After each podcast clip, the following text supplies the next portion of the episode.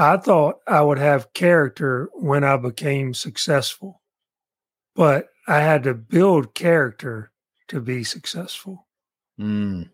So I thought I would have character once I had the house and the car and the family and all that stuff.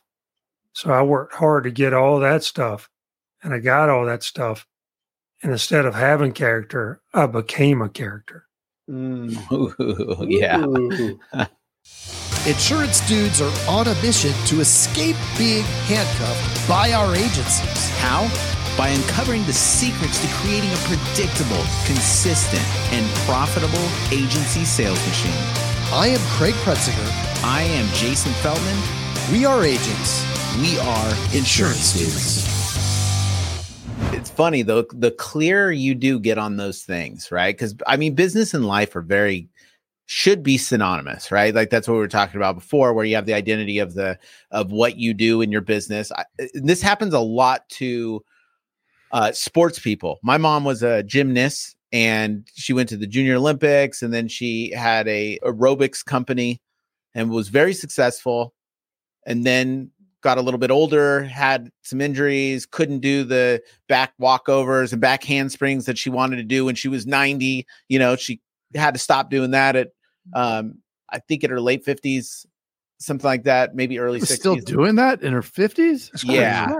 But but like but like she was hell bent on doing it in her 80s. But that was her identity. And when she couldn't do it anymore, and that had been her identity, it was tough for her. Yeah. And we've talked to other people on here, and it happens in sports a lot. You know, you see like somebody in sports, like a football player, that I mean they train for that their, their whole life and then mm-hmm. you know no one plans for the after part you right. know what I mean so so then that whole shift becomes crazy and kind of like what you were talking about earlier there's a grieving phase of that mm-hmm. you know I I did that early on in my life when I I played music and you know used to tour with bands and we, we had some success and I just that was all I was going to do and at some point I wanted to get married and I had to say you know what that's not the lifestyle for me and I had to move on from that but I had a super bad grieving phase that I didn't know about. Was in my late 20s. I didn't understand what was going on. And I just found myself lost and just sad and grief. I, I, had anxiety. Like there's this whole thing that came with it. And I think everybody does that with certain things and, and nothing is permanent in life. And it's scary when you get so attached to these um, personas. And it's like, you know, for us men, we get into business because you know we have a family we have this this goal and and then when we achieve it sometimes we get wrapped up a little bit too much in business and then it's we're putting all those things ahead of our family and then we get wrap up our identity and it's like wait a minute. We got to reassess what's going on here because it can tear family apart and all that stuff. It's it's tough.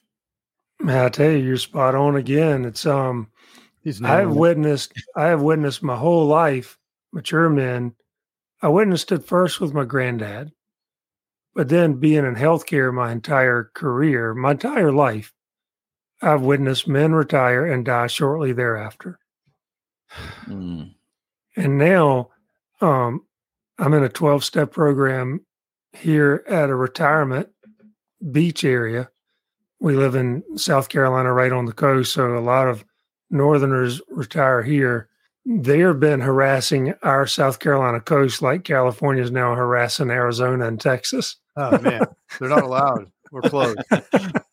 so when I say harassing, I mean that as a joke. Um, right.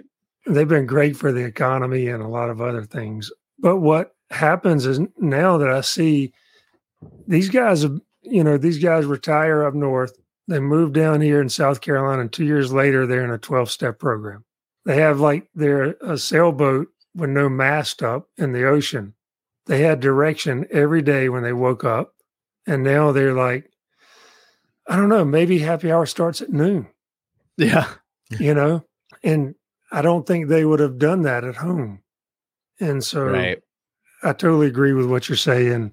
I think, you know, I don't really talk about religion a lot, but I do talk about spirituality. And until I had my relationship with, it turns out to be that my childhood religion, but until I had a relationship where this is the story I tell, and I tell it because it's funny. This huge, this huge, beautiful, beautiful African American man. He looks like James Earl Jones, and he sounds like him too. and I'm sitting there just busted, man. And I'm like, I'm just like a hopeless hobo. And he looked at me and he said, Boy, I don't care if you believe in God, boy, as long as you believe you ain't God. And that's a powerful statement because I think Yeah. what us men do, we go through life being self sufficient. And and if you're an agent, if you eat what you kill, that is tough. You're only as good as your last deal. yeah. And Yep. every day you're keeping score. And so there is some relationship there where you have to play God in your life, Mm. you know? And so if you do well, I can see why you get a big ego. Yeah. And if you're a surgeon and you're opening people's chest and fixing their hearts, can you imagine why your ego would be pretty big? I, I can't imagine how big mine would be. Right. And then you're hanging out with all the other surgeons, solidifying each other's big egos. right? And so I think that happened to me. Yeah. You know, this success came fairly easily. Now, don't get me wrong, I worked my ass off, but I've seen other people work harder than me and didn't have the success. So I had all this success and then didn't necessarily make me quote unquote happy. So then this beautiful African American man says, basically, you've been playing God with your life. And so I think spirituality can really help that stuff you were talking about, Jason. yeah. It's like the good stuff in my life and the bad stuff in my life really isn't all me, Mm-hmm. Mm. you know? Yeah. So when something's really, I used to have these really high highs and really low lows. yeah. Imagine a huge commission check come in. Yeah. Well, look what I did. Woohoo! Right. Well, now I'm like, hey, that's cool. yeah. Right. Yeah. You know, and then now if something really bad happens. I'm like, all right. Right. You know, Yeah. now, I, now I look at them as seasons Yep. and I can get through the, the great seasons just as easy as I can get through the, the rainy seasons. hmm And so I didn't have as, I had just about as much to do with the really positive stuff as I did the really shitty stuff, Right. And you, you, know? and and we everybody here on this and also listening would probably agree that you learn the most during the rainy seasons, right? You don't learn anything. You learn how great you are in the in the ones where you're winning, right? What, and I'm being sarcastic, right? You think you've figured it all out right, right, right, right. before the freaking other shoe drops and you and and it starts raining again, right? So Yeah. it's so important. We learn so much when it rains, right? COVID, the people that went all in during COVID learned a lot. Like we learned a lot. Like we we grew Mhm. a ten million dollar company at, during COVID, right? Like because know how to do it, and just working through finding the opportunities when when it is in that low swing, and being able to go for it. See, I think what, um, I think, I'm sorry, Jason, go ahead. No, no, no. Go. I think what happened with me is over the years, I would run from those low periods because I didn't want to experience the pain. yes, Right. And we were talking earlier, I covered mine up with alcohol. I probably Right. covered them up with boats and cars and you know, fun things too, you know. But uh, or exercise, that was a big one for me. But look, we're not the only people in the world that cover their their their problems up. There's eating, there's sex, porn. I really do believe there's an Amazon addiction. there you know, is. Because look, you can hit buy and then that shit feels good for a little while. Yeah. You're like, yeah, I got this thing coming and it's all cool. So we all run from pain. Who doesn't? It doesn't feel good. And then we find something that's temporarily good. But that's why, again, go back to the spirituality. You know, that's the only thing that lasts good for a long period of time and it doesn't cost a dime. Right. Yeah. I don't and get you can hang- connect with that any moment, right? Like any second you can connect with that uh, versus the other thing. If you hold that attachment to the thing you bought on Amazon, eventually you're going to be disappointed and and upset Always. because right, like it Within never minutes. solves it. I don't get fat. I don't get fat. I don't have to clear my browser history. Yeah. you know, so Yep. I mean, you know. who really clears it? I mean, you know, I'm an insurance dude. I can get away with it. yeah i personally love this conversation i mean this is something that i've been you know thinking about and, and working on for for years now and i love i love um and i think it's something that we all need to think about i think i almost look at it as like a blessing if you're able it's like maslow's hierarchy of need right if you're able to get to a point where you're just really thinking about yourself and you you can do a little self work what a blessing it is to be in a position that you can do that. Um, a- lot of times there is pain in the background, and that's how we get to the point where we start doing that inner work. Um, but one of the th- uh, that that's beside the point. What I was going to bring up is Dr. Benjamin Hardy. He's one of my favorite authors right now. Um, he talks about your future self, and he talks about this whole construct of, you know, our our the way that society has believed in the past it, with psychology and stuff is that our past kind of determines our present, right? Like all the things in the past brought us to the present, and then whatever we feel in the present will bring us into the future. Mhm. Um, but he, he kind of breaks it down, and there's uh, a, and I forget the different type of psychology is um, where the actually the future, the future determines your present your the future will pull you into the uh will pull your present into the future. So you know like it's like who you want to be and we're, what we're talking about identities and, and everything will pull you forward instead of those past things determine who you are. It's kind of like you're going to let your future self determine who you are now. So now you start doing the actions of that future self. And then in our present self we can reattach new stories to our past identity, our past stories, all this traumatic behavior, right? Or or traumatic um, stories that have happened to us. You can take something like you were saying, Craig, the rainy seasons. You feel like crap in those moments. You might have lose things. You might you might have done something to hurt someone. But like, what did you learn through that? And if you can have a, you know, you can change that story in the present of your past and attach new meanings to it. It could have got, you know, it, it made you who you are now. And who knows? Like there might be a story of I know for me, like my dad wasn't around a lot when I was young, and I used to be really mad about it. A lot of that fueled it helped me get where I am now. So I literally do not feel any pain towards it anymore. I feel, if anything, more sadness for who he was as a person, but I, I'm not mad at him. And uh, so my story on my relationship with my father's changed over the o- over the years because my present self has changed and it's changed my past. Well, that makes sense to me. You know, I got it. if I can put maybe my two cents on it, Yeah. another weird way to say that is fake it till you make it. Um, you know, because I am so stupid simple, you know, if if I'm an agent in an agency and everybody's always thought I was a loser or a, a non-producer and I always dressed like it and always carried myself like it and I always didn't make eye contact and stuff. Go to a new agency and start dressing different. Start hmm. acting different. Start carrying yourself different. Start projecting who you want to be, like you were saying, in the future. Yeah.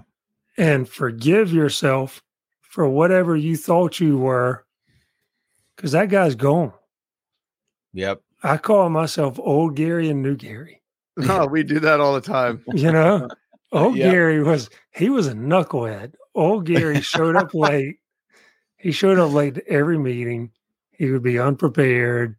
You know, he didn't call people back. He he, you know, returned emails whenever the hell he wanted to. Um, he was a knucklehead. He was also pretty damn creative. You know, he's really creative, but he got away with murder. new Gary is very punctual. He's prepared. He he does things that he says he's going to do. You know, he tries to have more integrity than he ever had before. He gives people the gift of time. You know, where before he Mhm. didn't have time for you, or if he was talking to you, he was looking at his watch or looking around the corner, you know, to see if there's somebody else he needed to talk to. So, you know, if I was another agent, kind of to use that thing that you were talking about, fake it till you make it. Become new Jason by pretending to be who you want to be. And if hmm. you do that enough reps, it's like a muscle. You do that enough reps every day, and people will notice who you are before you do. yeah, true. the thing that you're doing, the actions, right? Like the only reason that it's faking it is because of in your own head, right? Like Mhm. you're doing it. You're not faking it. You're actually doing it, but you don't believe it that you can do it or believe that you are doing it. So you think that you're faking it, right? Like, and I don't mean you, I just mean the royal you. I know what you're talking. Yeah. So I think there's this, you know, you have to basically move your it's like this total mind shift to the new place, right? And the only way to do it is a trick is to say, I'm faking it. Yeah, and then But there's really, you're haters. rewriting the story. Yeah, and then there's going to be haters saying, "Oh, look at Jason. He's dressing all fancy. Right. Look at him." And then it's Yeah. like, you know what? Screw those people. Yep. If you got those, then you're on to something, right? If Yep. there's people trying to pull you down, then you are doing something. Yep, screw those people. You know, yeah. They weren't your friends to 100%. begin with. It is That's funny. right. It's like you do not achieve anything without the actions, and they will always come first. So it's really having that belief, that belief, like, hey, I if I do the same actions as this other person, I can s- receive the same result. But it's hard to. I mean, it is. It's hard to do that in our own head, and it's hard to do that because of those around us. I have one. I think that th- so we were talking about moving from operator to to owner, right? And I th- I know that that Jason, like obviously you did that, Gary. Jason's done it. I've done it in our agencies, and we see it over and over. So many agents that are still stuck in the they own it, but they also are are operating it, and they're Mhm. also a producer, and they're doing everything. And and if I, you know, maybe this will break through with them, but there was a time when it was very uncomfortable to hear the phone ring and not answer it Oh, yeah. right? It was very uncomfortable to have somebody come in and say they're going to cancel and not run over there and try to save them. Mhm. But once all of those things were completely let go, like it's been, two, you know, three years since I've taken a call here. Like I can't imagine getting on the phone now because it, it's endless, right? It- there's 200 calls every day. Like, what am I going to do? I'm not stopping any anything or fixing anything or, or moving the needle. I'm doing much. I'm much more effective being here, even if I'm only here for one hour to meet with the team and do run a sales meeting. That's Mhm. way more effective than me running around my hair on fire trying to stay, solve all the world's problems. Yeah. Yeah. You know, Jason, you were touching on something earlier about the Maslow of hierarchy of needs and all that stuff. Yeah. Here's the way that I've seen it work in my life. And here's the way it was described to me. I thought I would have character when I became successful, but I had to build character to be successful. Mm. So I thought I would have character once I had the house and the car and the family and all that stuff. So I worked hard to get all that stuff and I got all that stuff. And instead of having character, I became a character. Ooh, yeah. And instead, what I've worked on the last six years, almost seven years, is when I work on every morning before I get in the shower, I work on building my character and building Love it. integrity. And then I think success comes after character building always. And if we get success before character, always scared of losing it. Mm. Puts us in a scarcity. Yeah. So that's probably one of the biggest lessons I've learned. I love it, and I and I want to dive into the book. Um, when when was the book released? I think we released it in June. And it's called The Success Paradox. Yeah, here's a copy of it right here. Where'd I go? Right there. There it is. Awesome. He's holding up Shiny new. Beautiful success paradox. How long did it take you to write the book?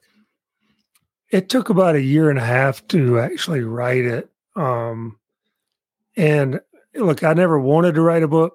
I never dreamed of being a book writer. I don't, part of my identity is not being an author. um, so I got, you know, they normally get a ghostwriter. And I'm like, look, all my friends will know I didn't write it. So I'm putting the guy's name on the front of the book who who helped me. So the the reason why I wrote the book is one of our best friends' kid committed suicide. And Oh, all man. these problems we're talking about, kids are dealing with them. And the biggest one that I dealt with, I believe, was comparing myself to other people. Mm. Mm. I think that started when I was really young. And I think a lot of you were talking about your dad um, not Yeah. being around. Mine was comparing myself to my dad.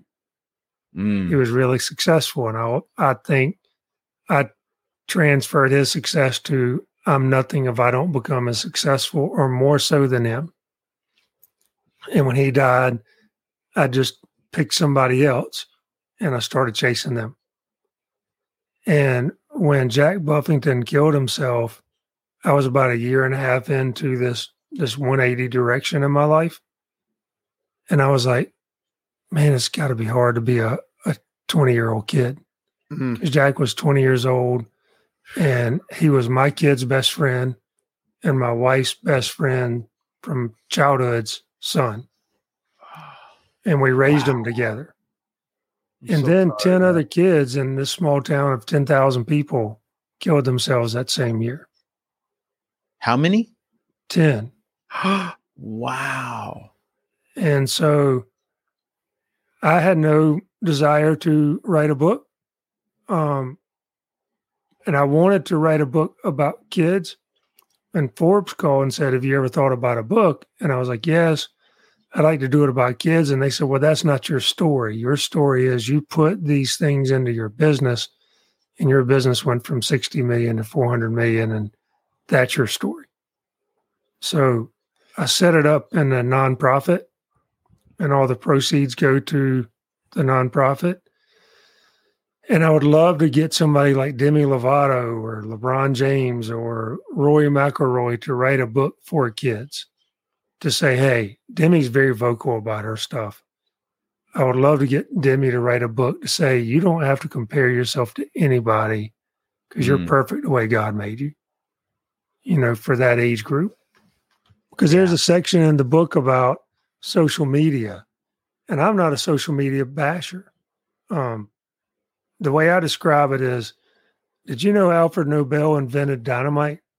Ah. The Nobel Peace Prize guy. Invented dynamite? Huh. So his Wow. brother dies, and he goes to his brother's funeral, and they screw up and they put Alfred's obituary on the front page of the newspaper in Paris, and they call him the Master of Death. And he's like, "Holy crap! I invented dynamite. It's a good thing. Why are they calling me the Master of Death?" So he spends an, he spends the next couple of years changing his obituary and he invents the Nobel Peace Prize. And he's as rich as Bill Gates at that time. And he donates Wow. all of his money to create the Nobel Peace Prize. Wow. So I would like to change my, you know, my dash. You know, I was born in 72. I would like to change my dash to say, how can we, you know, not bash social media, but say it's explosive like dynamite, depending on whose hands it's in. Mm. Mm-hmm. You know, so if you go on, set a timer. You know, if Yep. you go on, you know, don't compare yourself to a supermodel, you know, or don't compare yourself to Elon Musk, or don't compare yourself to the fastest man in the world if you're a white kid like me, you know, who can't jump. You know, if I buy Nike, if I buy Michael Jordan shoes, I can't dunk like him. you know, I tried that in high school. and It didn't work. I actually had Ralph Sampson shoes. Remember him? Oh yeah, Yeah.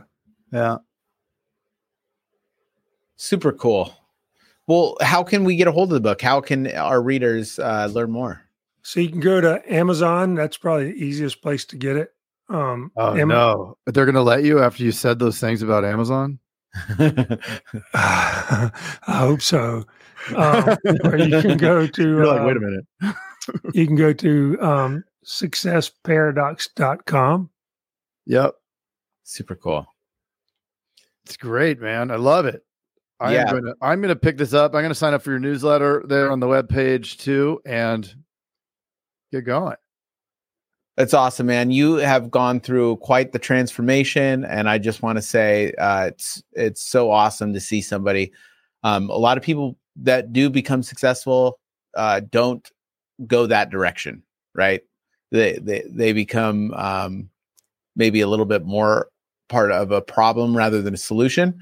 So, just want to say thank you for for putting all this good out into the world, and and now being a leader for for good rather than you know showing showing people what they can do and putting God first. I think it's super cool, man.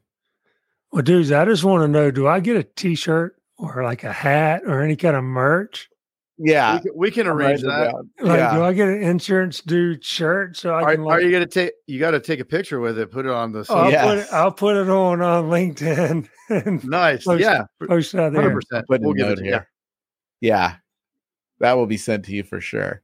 That'd be fun. I'll have fun with that. Cool. awesome, Well, Gary. Gary, so good to have you on here, man. Thank you for uh for coming on. And you went the distance, did the whole hour. Crazy. We did it. Well, It's We been made it fun. happen. It's Yeah. fun talking to you guys. You are a lot Oh, of thank fun. you. Ah, thanks, man. Thanks, Gary. Have Same a with great you, brother. rest of your day. Take care, man. See ya. Later.